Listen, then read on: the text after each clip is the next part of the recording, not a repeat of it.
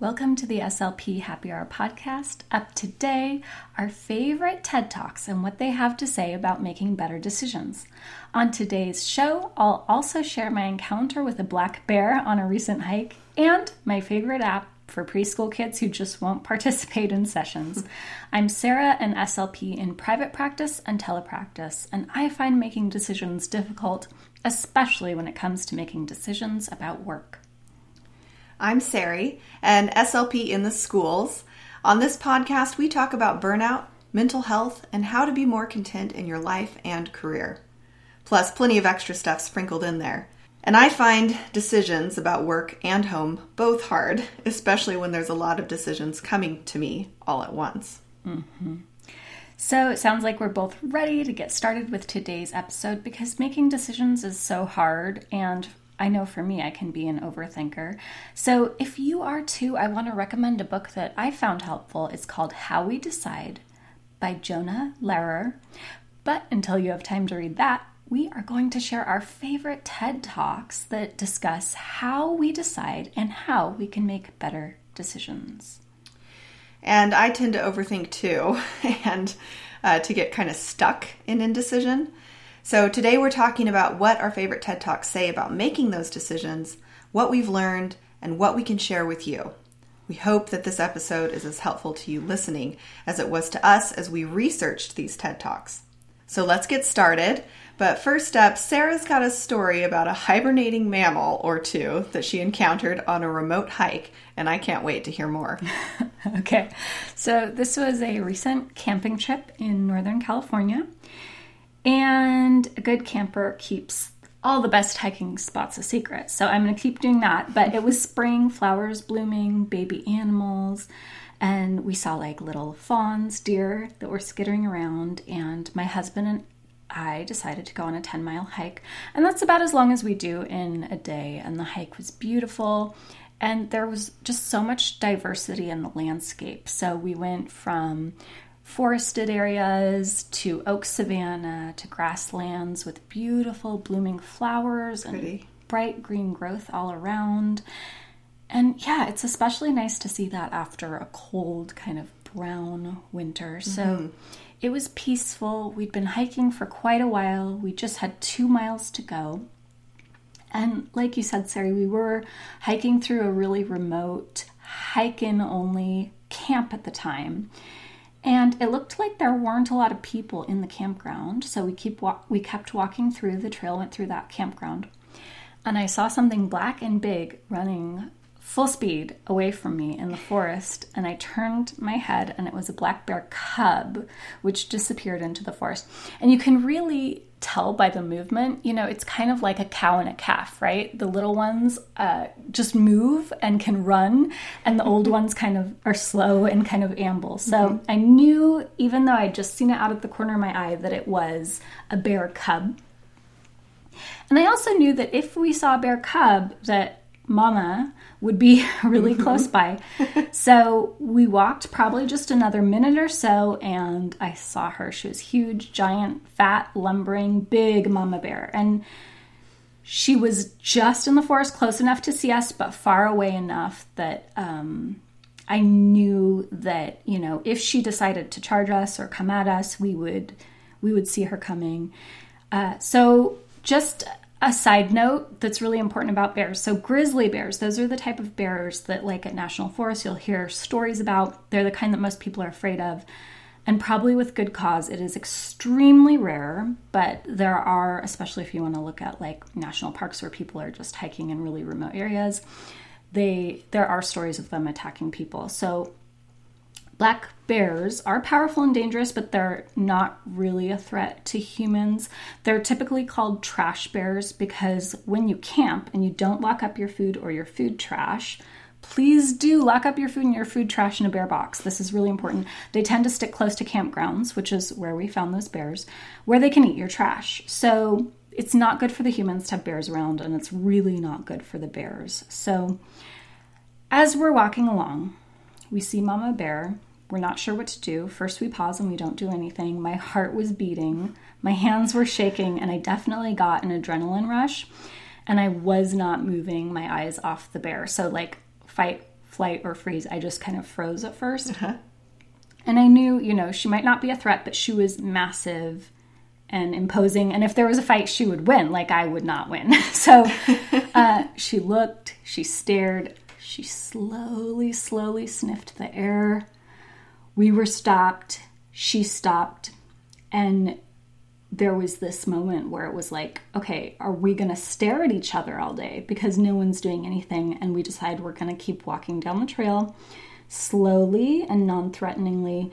Uh, the bear rules for hikers are that you should back off versus if you see a cougar, for example, which is also in areas where I hike, you want to, you know, look big and fight. So we kept walking slowly, watching the bear and she followed us. So she was walking in the forest, we were on the trail, and she continued to walk parallel to us, far away enough, but parallel to us on the trail. And this went on for two miles or so until we got to another campground. So, um, and again, we didn't turn back because it was only two miles to the next campground, or five miles if we went all the way back. So we decided to keep going forward. And darn it all if that freaking bear didn't stalk us the for the entire at least a mile, maybe two at that oh. time. And again, it was far ish enough away. It was like, you know, in the forest, but again, walking parallel to us, eyes on us. And it's really incredible what happens to you when a 180 pound bear. so, again, black bears aren't too huge, but trust me when I say that's still terrifying, follows you for a mile or two. Um, it was really incredible because over time I started to calm down and my heart rate started to slow, even though this bear was still walking parallel to us. Uh, my hands stopped sweating, and nothing had really changed. The bear was still following me, but I was getting used to it. So, after a while, the bear disappeared into the forest, and I think that's again because we were getting close to a more developed campground. We arrived at the end of the hike at this campground safely, and we told the camp ranger the story.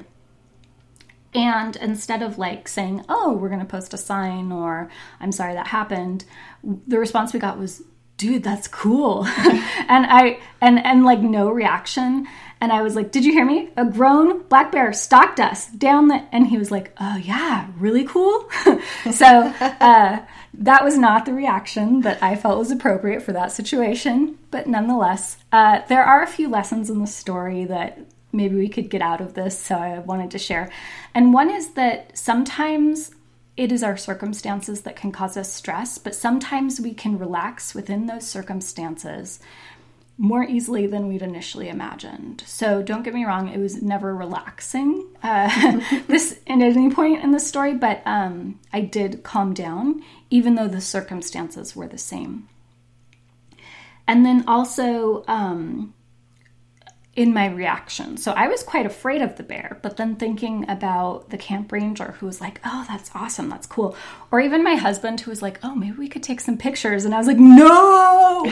um, so a big stressor for you might not be a big stressor for someone else. And that's something to consider as you have something in your life that is stressful and not to anticipate that things are going to be a big deal for others that are a big deal to you. And then finally, if you can't please take care of your trash, I'm completely serious. These bears were near a dumpster at that remote campground. So it is, I am certain that someone there had not locked up their trash. Uh, so please help keep bears healthy by packing your trash in and out. Use your bear box at your campsite um, for your food and your trash as well. Oh my goodness, I would have been right there with you. I mean, the phrase mama bear doesn't just come out of nowhere. I have only seen three black bears in the wild in my lifetime, but I have never been stalked that I know of. And I would be very, very uncomfortable and nervous the whole time. Um, also, thanks, Sarah, for that little wildlife care tip to take care of your trash. Pack it in, pack it out, please, people, and use that bear box. Moving on from the nature soapbox, though, what should we talk about next, Sarah? Well, next up we have our What's Up, What's Down, where we talk about what's going well and not so well at work or at home. And this week I have What's Down, so mine is easy. Did you hear I got stalked by a black bear, Sarie? Did you hear that story? Cool. Um, so, really cool. really cool. Um, so, Sarie, how about you lift us up? What's up for you right now? My What's Up this week is frozen bananas and chocolate sauce. It's a simple dessert that feels like you're eating ice cream without that extra sugar or dairy. I used to eat frozen bananas a lot, and I think I maybe overkilled it. I was eating it so much. But the treat is back right now in full force, and it's delicious. Um, so, are you blending the bananas, or Nope. are you using a whole banana? Sliced, Oh, just sliced bananas. and then how do you? What do you use for the chocolate sauce? Uh, Hershey's, just the regular chocolate sauce. Okay, Yeah. okay, okay. Uh, that sounds pretty healthy because the treats I've made recently are M&M bars and cookies. I make those too sometimes, but I feel like I've got to share one that's on the healthier side for our listeners who I want to influence for the better. so, if you want to have a dessert and want to make a better choice than ice cream, frozen bananas and chocolate sauce is another option for you. And making better decisions is our main topic for today's episode. But before we get into our discussion, we've got to share a lazy lesson. This segment is a listener favorite, and it's where we share lessons that are easy, efficient, and don't involve a lot of time or buying of new materials. They are lessons that involve no prep or low prep. Up this week, Sarah is choosing an app, and she hardly ever uses iPads in sessions, so I want to hear more. yeah.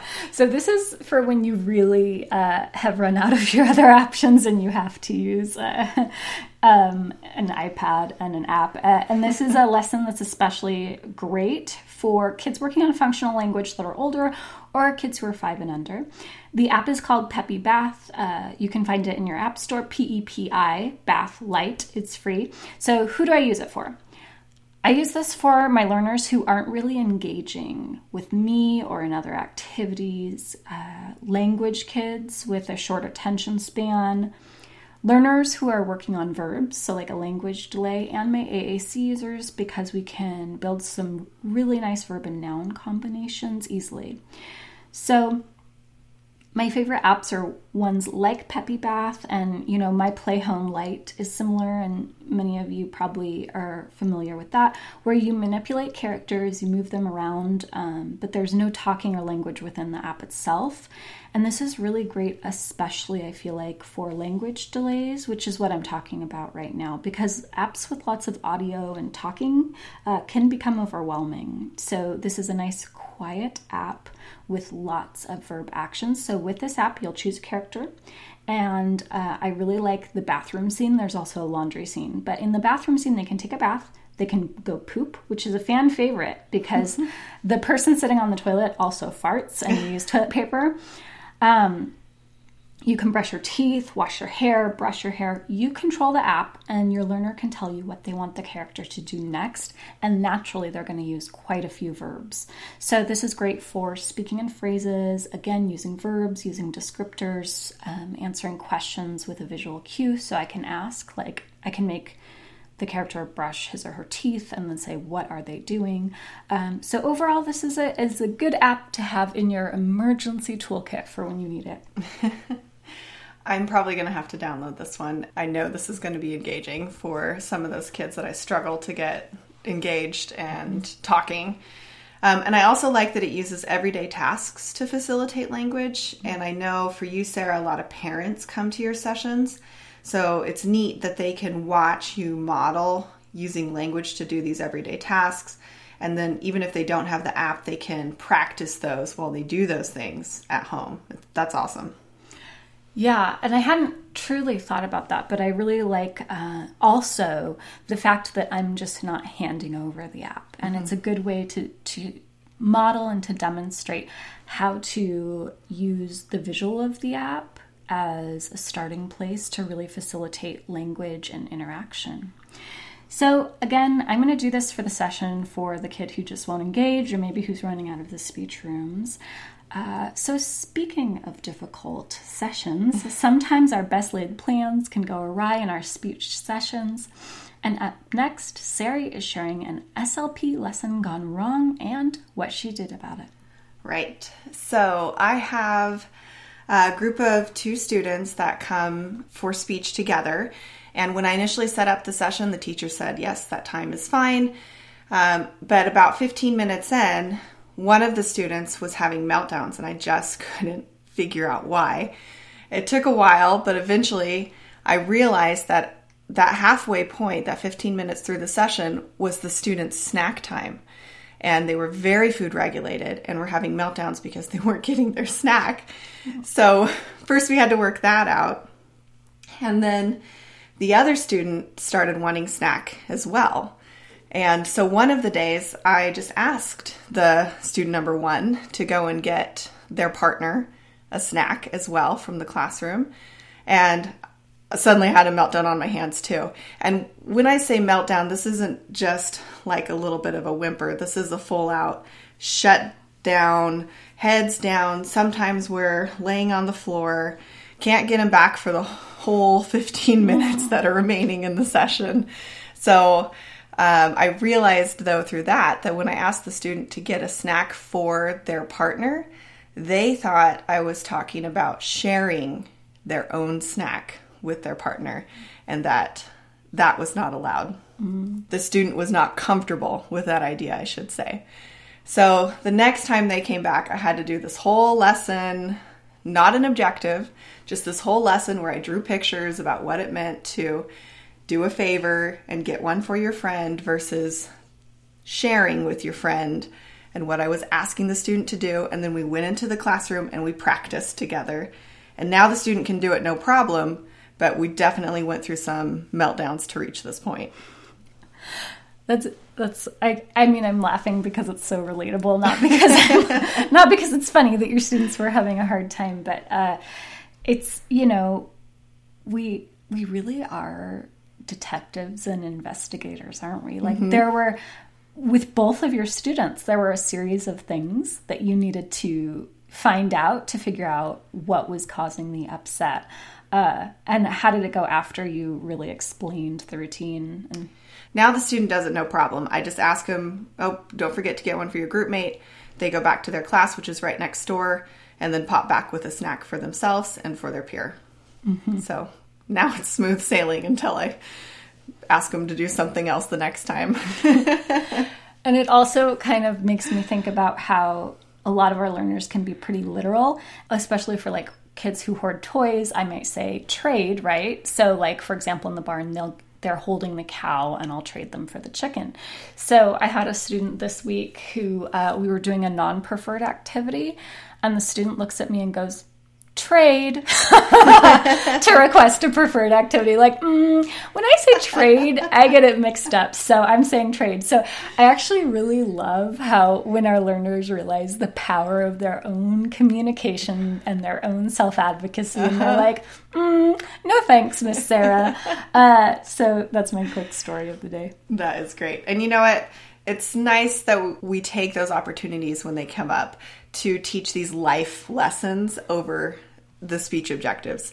When these little windows come up, they're they're rare sometimes, but they're these great windows of opportunity to really learn these skills and learn these important things which are probably more important than being able to name the synonym or antonym of something. Mm-hmm. So, I appreciate that both of us take those opportunities and let the lesson go out the window when we need to to teach these important skills. Mm-hmm.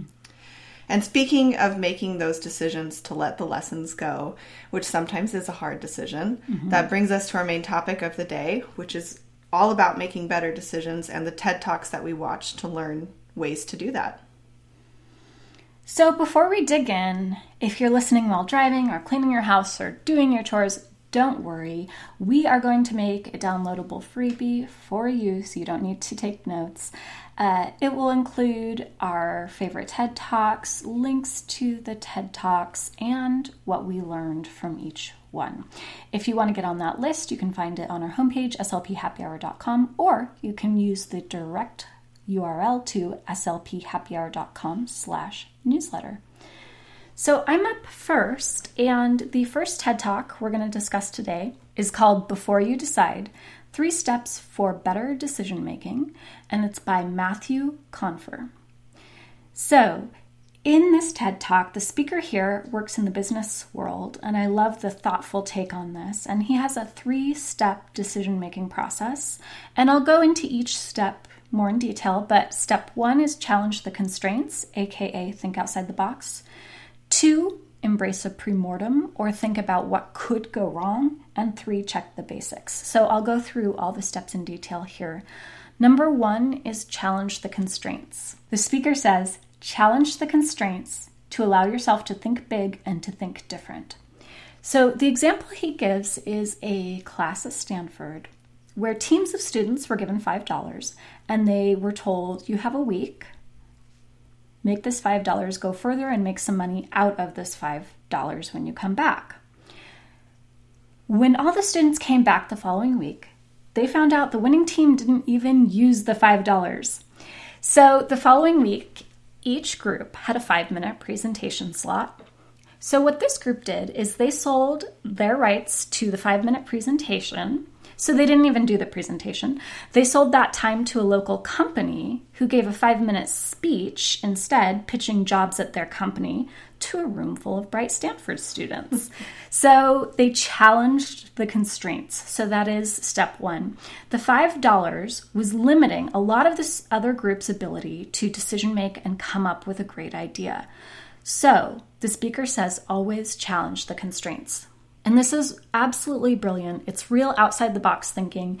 And I think as I was listening along, it can be so easy to feel like our choices are very limited and to use, you know, in the box thinking. So give yourself time to brainstorm, come up with new ideas, and even at this point, even if you're feeling like some of them are unattainable or silly, uh, let yourself dream before you decide what you're going to do and make a big decision.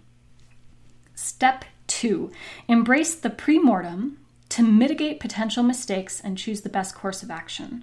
So think ahead to what options you're processing and think about what several potential outcomes could be and process those. So he gave the example of a government, I can't remember where, and it said, hey, you can bring in, there's too many cobra snakes. This is an overpopulated area. If you bring in dead cobra snakes, we'll give you money. They did not do a pre-mortem and think about the potential outcomes of that because they found out people were just breeding cobras and bringing them in. So, ask yourself, what are several potential outcomes of these different decisions and what are the costs of those outcomes? So that's step 2 and he calls that a pre-mortem. Step three to better decision making is check the basics to make sure that small details won't keep you from accomplishing big things. So, we do have a tendency as humans for complexity. So, check the basics first, go for simplicity, and make sure that if you're working as a part of a team, you're all communicating, you've all identified the problem, and you're all starting at the same place, and that you aren't working from a place of misunderstanding of the core problem or the basic details of the problem. So, he talked about a team that was sending spacecrafts to Mars. And they were just not communicating, they weren't getting anywhere, and they found out that the scientists weren't checking the basic math. So some people were using the metric system and some people were using the imperial system.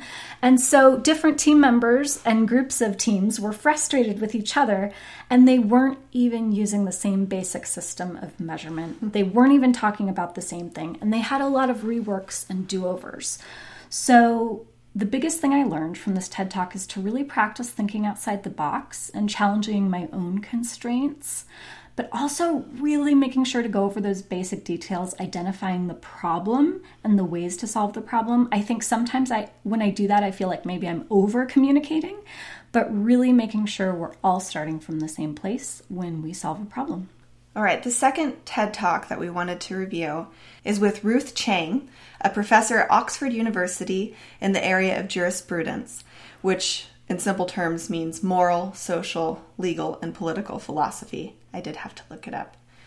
So, Ruth presented a TED Talk called How to Make Hard Choices, where she discusses how we tend to quantify hard choices and get into this sort of mindset that the decisions we make have a measurement value between them where one is going to be either lesser or more or equal to the other. And with this mindset, when we're presented with a difficult choice like, should I change jobs? Should I do this job or this job? Should I live in the country or the city? People tend to try to develop some sort of mathematical system to figure out which option is better or more than the other. So, Ruth suggests changing our mindset away from this quantitative point of view of making hard choices and instead start seeing them as being on par in value. They just bring different values to the table, but one option is not necessarily better or more than the other. So, with that in mind, Ruth points out that with difficult choices like changing jobs, moving to a new house, or ending a relationship, we have the power to add our own reason into making one decision over another. Do we want to live in the city or the country? Do we want to be an SLP or a novelist? A novelist.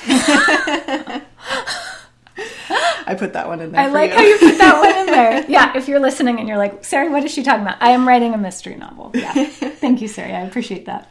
So, knowing that neither choice is better or more than the other, the choice then becomes more about who we want to be and what life we want to live. And in that sense, hard choices are empowering, and we get to write the story of our own lives when we make these decisions. Hard choices, Ruth says, are not a curse, but a godsend. Mm. You're bringing us to church, Sarie. That's like very powerful. I really like uh, the concept that if we're really struggling with two decisions, it's very likely that the two decisions are on par with each other and that one isn't better or worse than the other. That's a really powerful piece of that TED mm-hmm. Talk. All right, speaking of values and becoming the people we want to become, that brings me to the second and final TED Talk that I'm going to share, which is called How to Make Better Decisions by Dr. Joe Arvai. So, Dr. Arvai is a researcher who looks into how we make decisions and who teaches at the University of Calgary. So, the real perspective shared here is that the decisions we make are a mirror to reflect our values to the world around us. So, in other words, decision making is a lens in which we can use to make choices to support our values.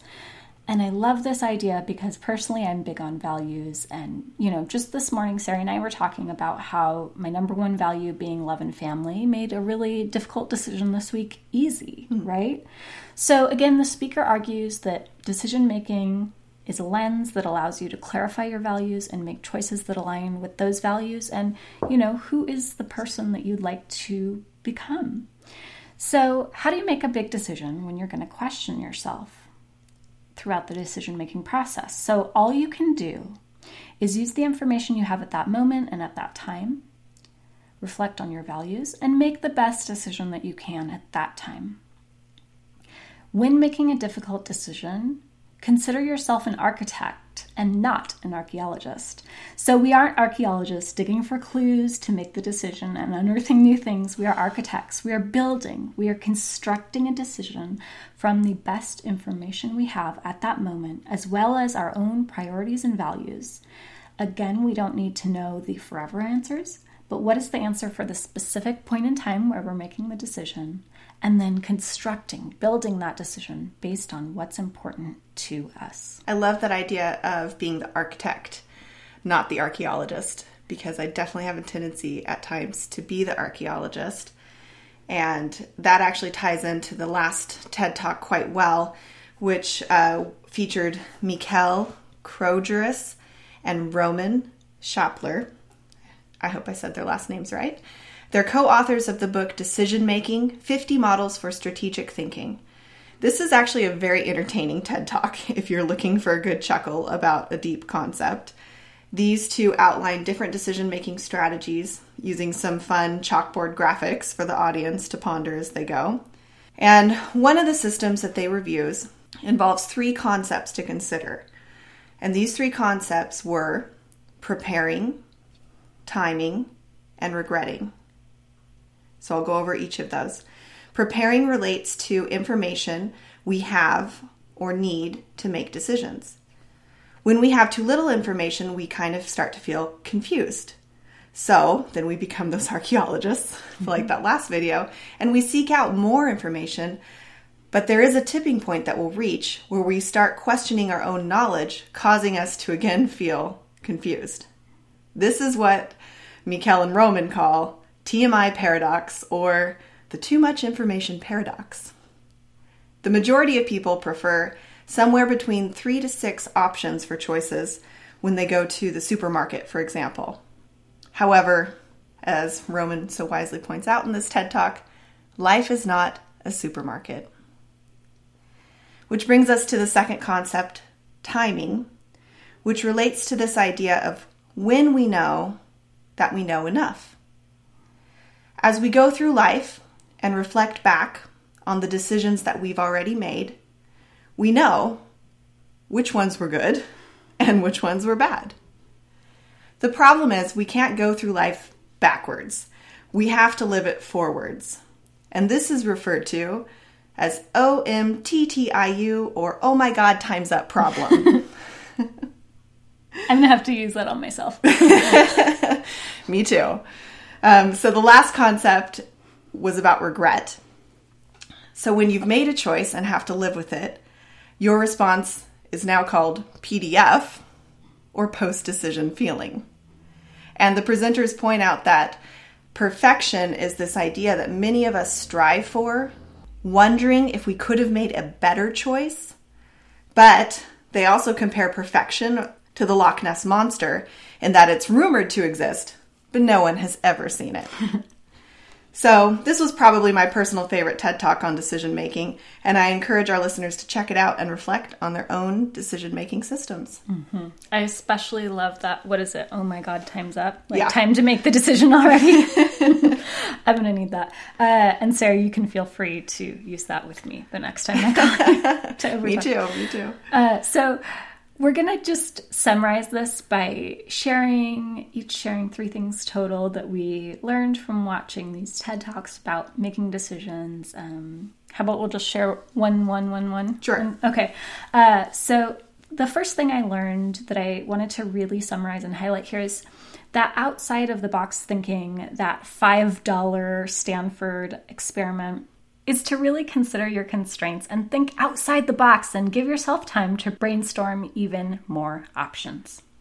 So, one of the things I learned was not to view hard decisions as a qualitative, more or less, or equal to in value. Uh, rather, consider them as an empowering opportunity to use my reason and decide what life I want to live for myself. Mm-hmm. And I love that it gives ourselves power because when we're in overwhelm, we feel like we don't have a lot of power over our decisions. Mm-hmm. So, considering a decision making an empowering opportunity is. Uh, would really get you out of, I, I would assume, that feeling of just like powerlessness and overwhelm. All right, second tip do a pre mortem. So think about what your options are and what the potential outcomes of those would be. Uh, again, thinking of the cobra snake example where people just were breeding the snakes. So think, really think about like if I if I'm considering multiple options here, what what are some potential outcomes of each one so that I can see the downsides of each ahead of time. I also learned to consider the strategies I'm using when I'm making decisions uh, relating to preparing, timing, or regret? How much information am I seeking out? And have I reached that tipping point where I know too much and mm-hmm. am confused by it? Um, when is the right time to make that decision? Have I waited too long? Have I missed the window of opportunity? And how am I going to feel PDF? What is that post decision feeling going to be for me? Mm-hmm. And that's great too, because again, circling back to the powerlessness and overwhelm that a lot of us can get into when it comes to decision, um, figuring out what is our tipping point when it's, oh my God, time's up, and we just need to decide. And that um, sometimes it's better to make a decision than to make no decision. Right. Uh, let's see. And finally, I learned about being a decision architect building your life based on your priorities and values, building that structure, and considering that all you can use is the information you have right now. You don't know it all. So if you think about making that house, you might add an addition to the house, you might rebuild, you might add a second floor, but you are constructing a house of your values, of you know, you're becoming the person you want to be by all of these decisions you're making, and you're building a life that you hopefully love. Love that one. That was a big one for me too. Um, the final tip that I wanted to share, though, was uh, that it's important to check the basics involved in a decision and go for simplicity if possible. I loved that story about the researchers using different mathematical systems because it's such a basic thing that they should have checked with their math, and it probably took them forever to realize that they had skipped that simple step in the process. So make sure you're checking the basics when you're making decisions.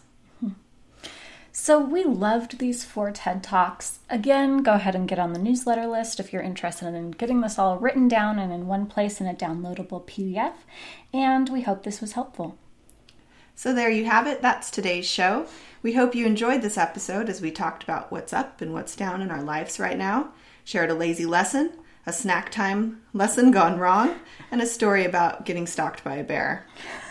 We also reviewed our favorite TED Talks about decision making and highlighted points from all of them that we hope you may find helpful as you address hard decisions in your own lives.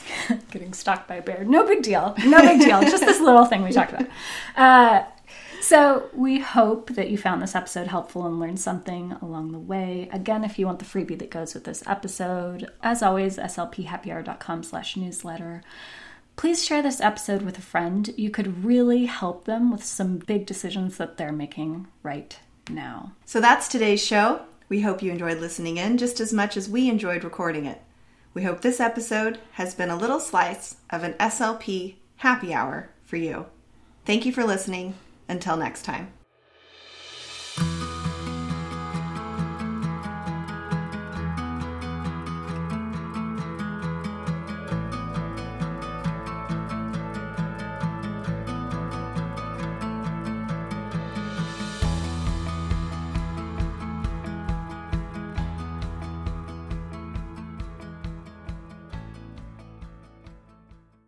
Really consider your restraints.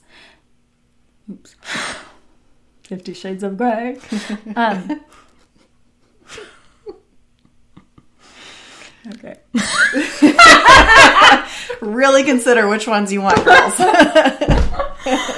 my gosh, I just took that to a place that I can't it's a tough decision sometimes. this is so bad. Sometimes you're funnier than you intend to be. Okay.